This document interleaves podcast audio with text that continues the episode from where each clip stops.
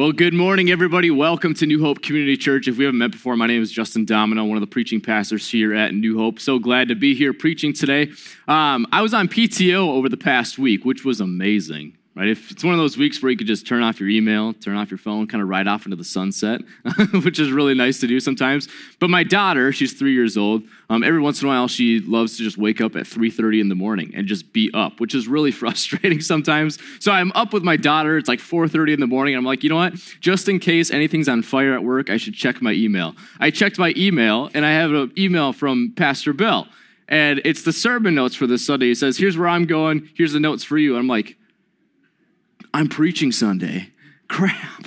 I had totally forgotten. It was on my calendar, hadn't looked. I was like totally ready to just check out for the week. So, long story short, I had to work on a sermon through my time off this past week and I kind of found out a little bit too late in the week. Like I, I usually start, you know, right away Monday morning. So I, I got a little bit of a late start. But I bring that up because as we talk about evangelism and sharing our stories, it's something that we actually need. We need the power of God to actually do this my sermons aren't going to change your life. What's going to change your life is the power of the Holy Spirit. I can prepare for three weeks for one message, and some people might be like, "Oh, that's, that's okay." I could prepare since Tuesday morning at 4:30 in the morning, and maybe it would change your life. Regardless, the power of, of our sermons is not on the, the pastor preaching. The power of our sermons and the power of our worship is based on the power of the Holy Spirit. And I think that we need this when it comes to evangelism, sharing our faith. Because here's the reality I was joking with Pastor Bill this morning about evangelism. Doing a series on sharing your faith is a lot like doing a series on fasting. You know, like 10 people in the church are going to do it and they're going to be passionate about it. They're going to share their faith. They're going to fast. They're going to do everything. But you know, the rest of us are like, you know, it's a really great thought, but I'm an introvert. Um, I've never done it before. I don't know what to say. So here's the reality of what we need. If we're going to actually do this and share our stories of what God has done in our lives, we need to have some sort of spiritual barrier broken in our hearts that starts to see people as people need Jesus. And my story of how I came to Jesus is crucial and important in other people coming to know Jesus. Because when I think of evangelism, sometimes I think of like there's a preacher on the street corner with a bullhorn and a bell, and he's yelling, Repent, the end is near, repent. And it's like, who are you talking to? right? That's a crazy way to do evangelism. Maybe there's a time and a place for that, but I'm like, I think a better way to do this is to share our stories, to be relational. And as we're going to see in the story of Jesus today, to be hospitable and to be loving to build relational equity with people is the key to evangelism. So if you have your Bible, go to Luke chapter 19. Luke chapter 19, verses 1 through 10. We're going to go to the story of Zacchaeus. And a lot of us know the story of Zacchaeus, but I'm going to read through it because there's something in this story that is crucially powerful when it comes to evangelism, sharing our faith, and practicing our story, which is our theme for today. So Luke chapter 19, 1 through 10. If you don't have a Bible, there's some out in the lobby, and you can take those home for free. That's our gift to you. Bibles can be very expensive, so that's our gift to you. But Luke chapter 19, 1 through 10 says this Jesus entered Jericho, and he was passing through, and a man was there by the name of Zacchaeus. He was a chief tax collector and was wealthy. He wanted to see who Jesus was, but because he was short, he could not see over the crowd. I can relate to that big time. So he ran ahead and he climbed a sycamore fig tree to see Jesus, since Jesus was coming that way. When Jesus reached the spot, he looked up to him and said, Zacchaeus, come down immediately. I must stay at your house today. So he came down at once and he welcomed him gladly. And all the people saw this and they began to mutter, He has gone to be the guest of a sinner. Ugh. That Jesus, so scandalous. But Zacchaeus stood up and he said to the Lord, Look, Lord, here and now I give half of my possessions to the poor. And if I have cheated anybody out of anything, I will pay back four times the amount. And Jesus said to him, Today salvation has come to this house because this man too is a son of Abraham. For the Son of Man, who is Jesus, came to seek and to save the lost. Now, if you know the story of Zacchaeus, you know that Zacchaeus is a chief tax collector, as it says in this story. What that means, if you know your biblical history, is Zacchaeus is not just somebody who collects taxes, Zacchaeus is a thief. A common practice among tax collectors in Jesus' day was they would skim off the top of everybody's taxes. So if you came into Rome to pay your taxes or to Jerusalem to pay your taxes and you owed $800 in taxes, men like Zacchaeus would be like, you know, actually, you owe $1,000. And then they would pocket that $200 difference and they would get super wealthy by skimming off the top of everybody's taxes. It goes without saying that men like Zacchaeus were hated and despised in the culture that Jesus lived in. This is why when it says the people began to mutter, like, oh, he's gone to be the guest of a sinner. Why would Jesus eat with this guy? Why would he stay in this guy's house? This is why. He is, for lack of a better term, sort of the scum of the culture. Everybody hates him. Now, think of it in our terms the, we don't like the IRS today, right? None of us love to pay taxes. It's not like, oh, sweet, you know, a $4,000 tax bill is just what I wanted for today. We don't love to pay taxes, but it's sort of a reality. But now imagine that the IRS is actually stealing from you, taking an extra from you that they're not supposed to actually take. This was Zacchaeus' lifestyle. So when Jesus meets with Zacchaeus, goes into his house, and he says, Today salvation has come to this house, what is Zacchaeus' response? What is his transformation? He says, Look, Lord, here and now, I will sell half my possessions, give the money to the poor, and if I've cheated anybody, which he definitely has, but if I have cheated anybody out of anything, I will pay back four times the amount. That is a bold move, right? You can see his net worth dropping immediately from that. But what is it in the story that is so powerful? You know, oftentimes in church, we talk about what Jesus can do for us. And I think we, we make Jesus out to be sort of this product. Like, you know what, my life is pretty good, but I have this one area of my life that could just be a little bit better. And maybe if I follow Jesus, Jesus can just make my life like 10% better.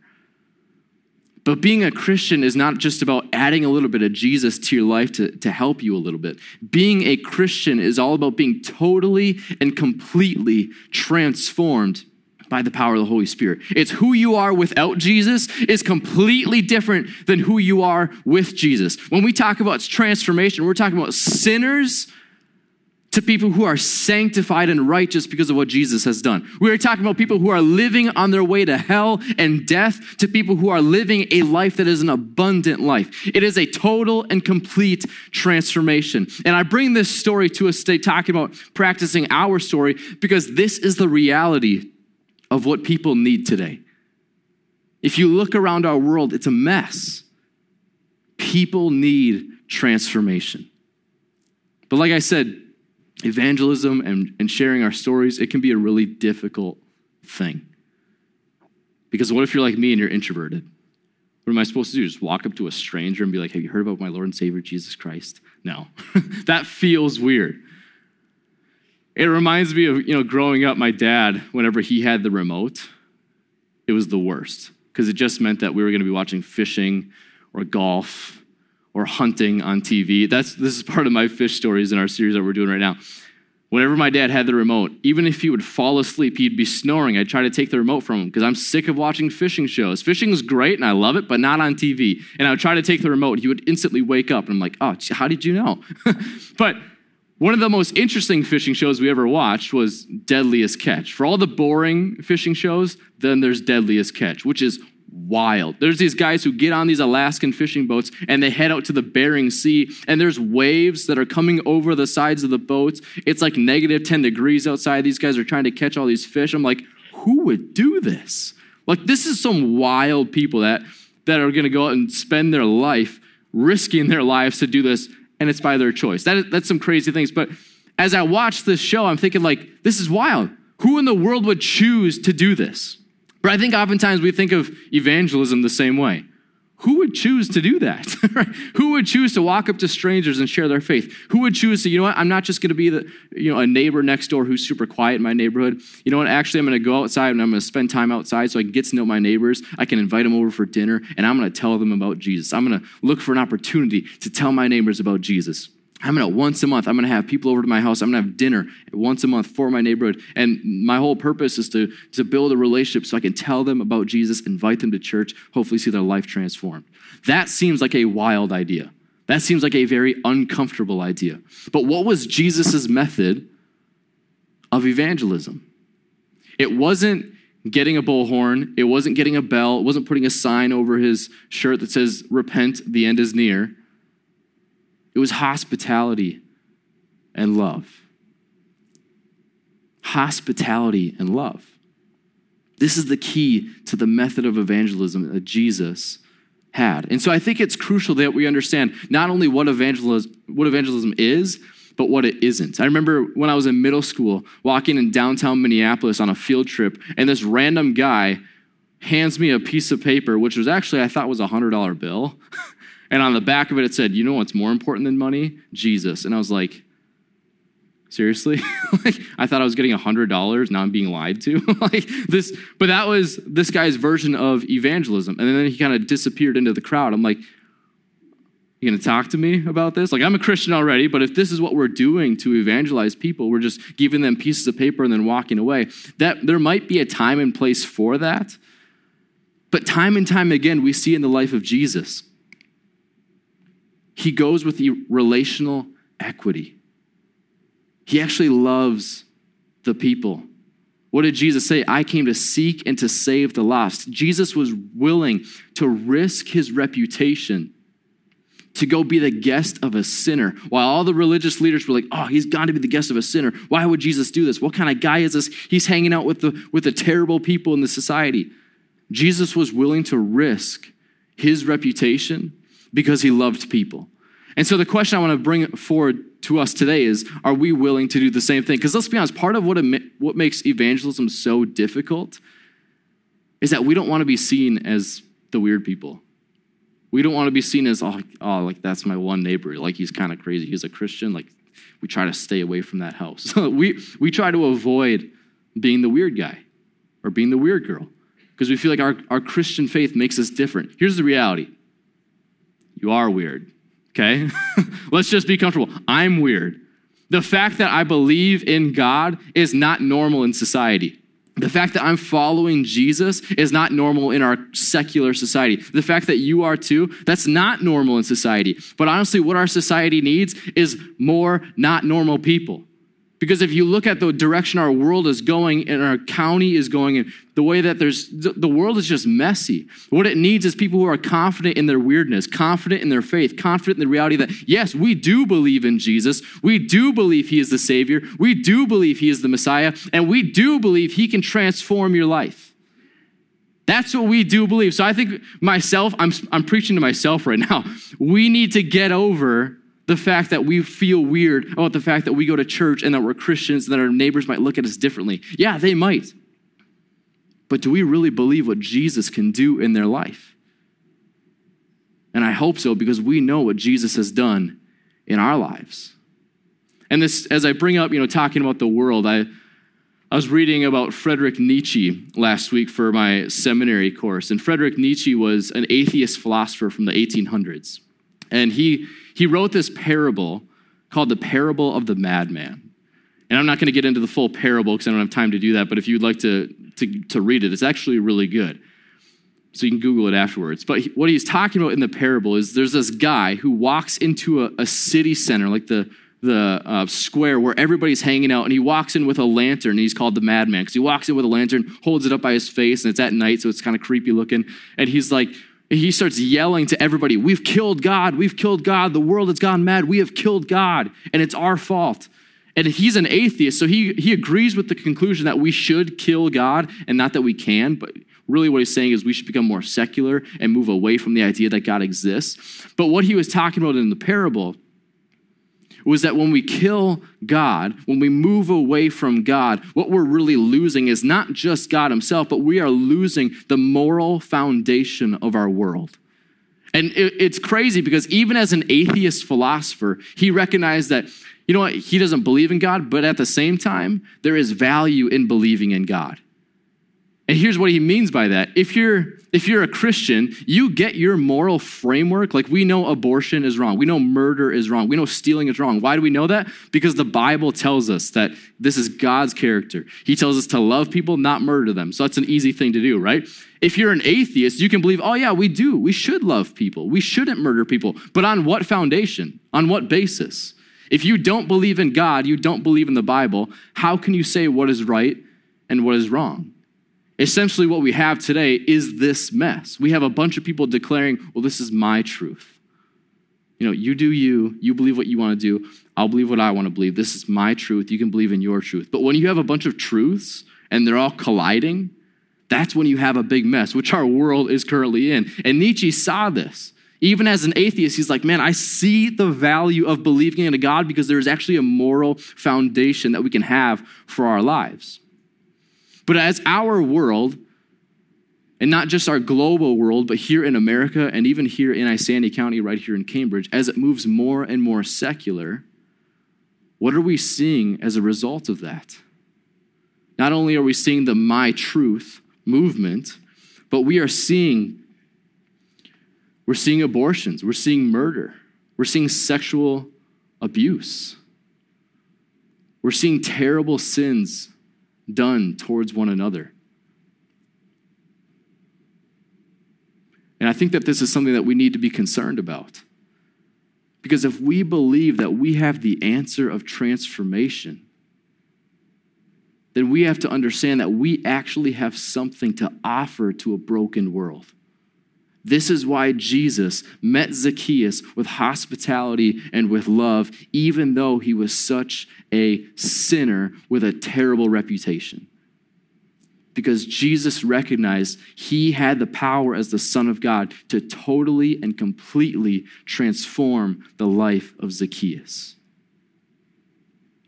I want you to understand today what you can do by sharing what God has done in your life.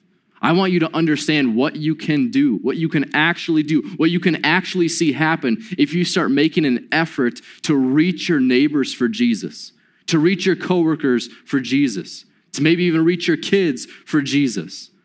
You can see total and complete transformation because there is actual value in believing and in following Jesus.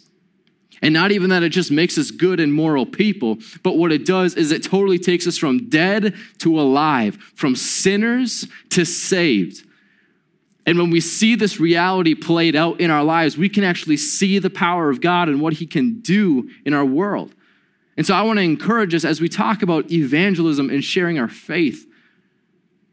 The world needs Christians to do it. Not that they know that, not that they would ever admit that, but our world needs more Jesus. And instead of just diving in and becoming just as angry as the world, just as political as the world, just as everything else, if, Christians just go the way of the world, instead of recognizing that no, we're weird and we are different, but if we just go with the world, we're not going to do this. We're going to become known for our politics. We're going to become known for what we're against. We're going to become known for all these things that aren't related to Jesus. But if we start recognizing, you know what? As a Christian, it does make me different. And when people come into my life, when they come into New Hope Community Church and we meet together as a church, if they're a non Christian, they should come in and they should be like, wow, this is a place of peace and salvation. There is something different about the people of New Hope. When people come into your life, whether they're having lunch with you at work or whether they're your neighbor and they come up and have a conversation with you, they should be stepping into the life of a peacemaker. Not someone who's angry and divisive or bitter, but they should be stepping into the life of a peacemaker because what did Jesus come to bring? Salvation and peace to sinful people. That is the gift of Jesus. And so, as we close this morning, and as we close our series, I want to challenge and encourage us that we not only need to be praying for the people that we need to share our story with, I think we need to share, we need to pray for ourselves.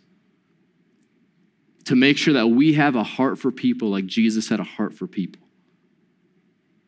Because here's the reality sharing your faith, practicing your story, there's going to become a lot of spiritual warfare in your life. You're going to think of every reason in the world not to talk about Jesus. Why? Because Satan doesn't want you to. And let's be honest, you probably don't want to sometimes. But we're going to think of every excuse in the book not to do this. And so I think the first step that we need to take is we need to pray for ourselves. Say, Jesus, get rid of all my pride, get rid of all my anxiety, get rid of all the barriers that are going to keep me from sharing Jesus. Help me see the importance. When I look at people at Walmart, help me see love for broken people. When I see people at work, help me see love for these broken people. because we need this too. But then our next step, in which you got on your way in here today, is to be praying for people. There's a little prayer card that you got with your bulletin. I want you to take that card out and I want you to write names on that card. These are going to be people who you're praying for, whether it's a son, a daughter, a coworker, your boss, whoever, your boss definitely needs Jesus, right? whoever it is, we need to be writing these names down and praying for them. And not just praying, God, I hope these people come to you. I hope they come to church. I hope they, they come to know you. But how are they going to come to know Jesus? Not only by your prayers, but by your doing. So don't just pray for the people, pray for opportunity to share Jesus with those people. And this is a dangerous prayer because it's going to work. If you start praying for opportunities to share Jesus with people, God is going to open your eyes because there are so many opportunities out there. I've shared this story before, but I, I was so convicted by one of Pastor Bill's messages a couple years ago. I, I pulled into Walmart and I was like, you know what? I'm not in a rush. And so I sat at my steering wheel for a little bit and I was like, God, give me an opportunity to talk about you to somebody at Walmart. And that's a scary prayer as an introvert. And sure enough, there's George at the checkout lanes. And he just looked like there was something going on. I was like, George, because I, I talked to him a couple times, like, George, how you doing? He's like, ah, oh, just rough, right? So we started praying, and he's a Christian, but we started praying for his family and for his wife, and I was just like, you know what, God? He wasn't an unbeliever, but that's exactly what he needed, and that's exactly what I needed. To recognize that prayer actually works. And here's the uncomfortable reality about this this isn't just for the pastors, the staff members of churches, it's not just for the super Christians. Evangelism and sharing your story of how you met God, it's for everybody. It's for every single one of us. Literally, every single believer has been commissioned by Jesus to share our stories. What did Jesus say? What were some of his last words before he ascended to heaven after his resurrection? He said, Go and make disciples of all nations baptizing them in the name, in the name of the Father, Son, and Holy Spirit. So, our first step is to pray for ourselves that we'll actually do this. Our second step is to pray for the people that we know actually need Jesus. The last step, which I'm not going to explain at all because it's so straightforward, go and do. Practice your story. That's our call. And to illustrate this and how how simple this can be. We have a life story today from Jill Stavos, and Jill was in our uh, Hope group a few years ago, and it was it was amazing to see what God has done. And you're going to hear this in a minute. I don't need to explain it to you right now, but it's just amazing to see what God has done in the life of Jill. So let's watch together.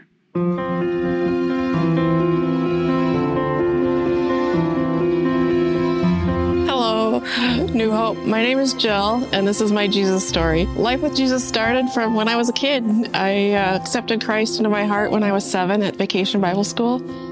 Um, when I was in my 20s, I can't say I was so perfect. and I would read my Bible once in a while and pray a little bit, but I knew I had to do more.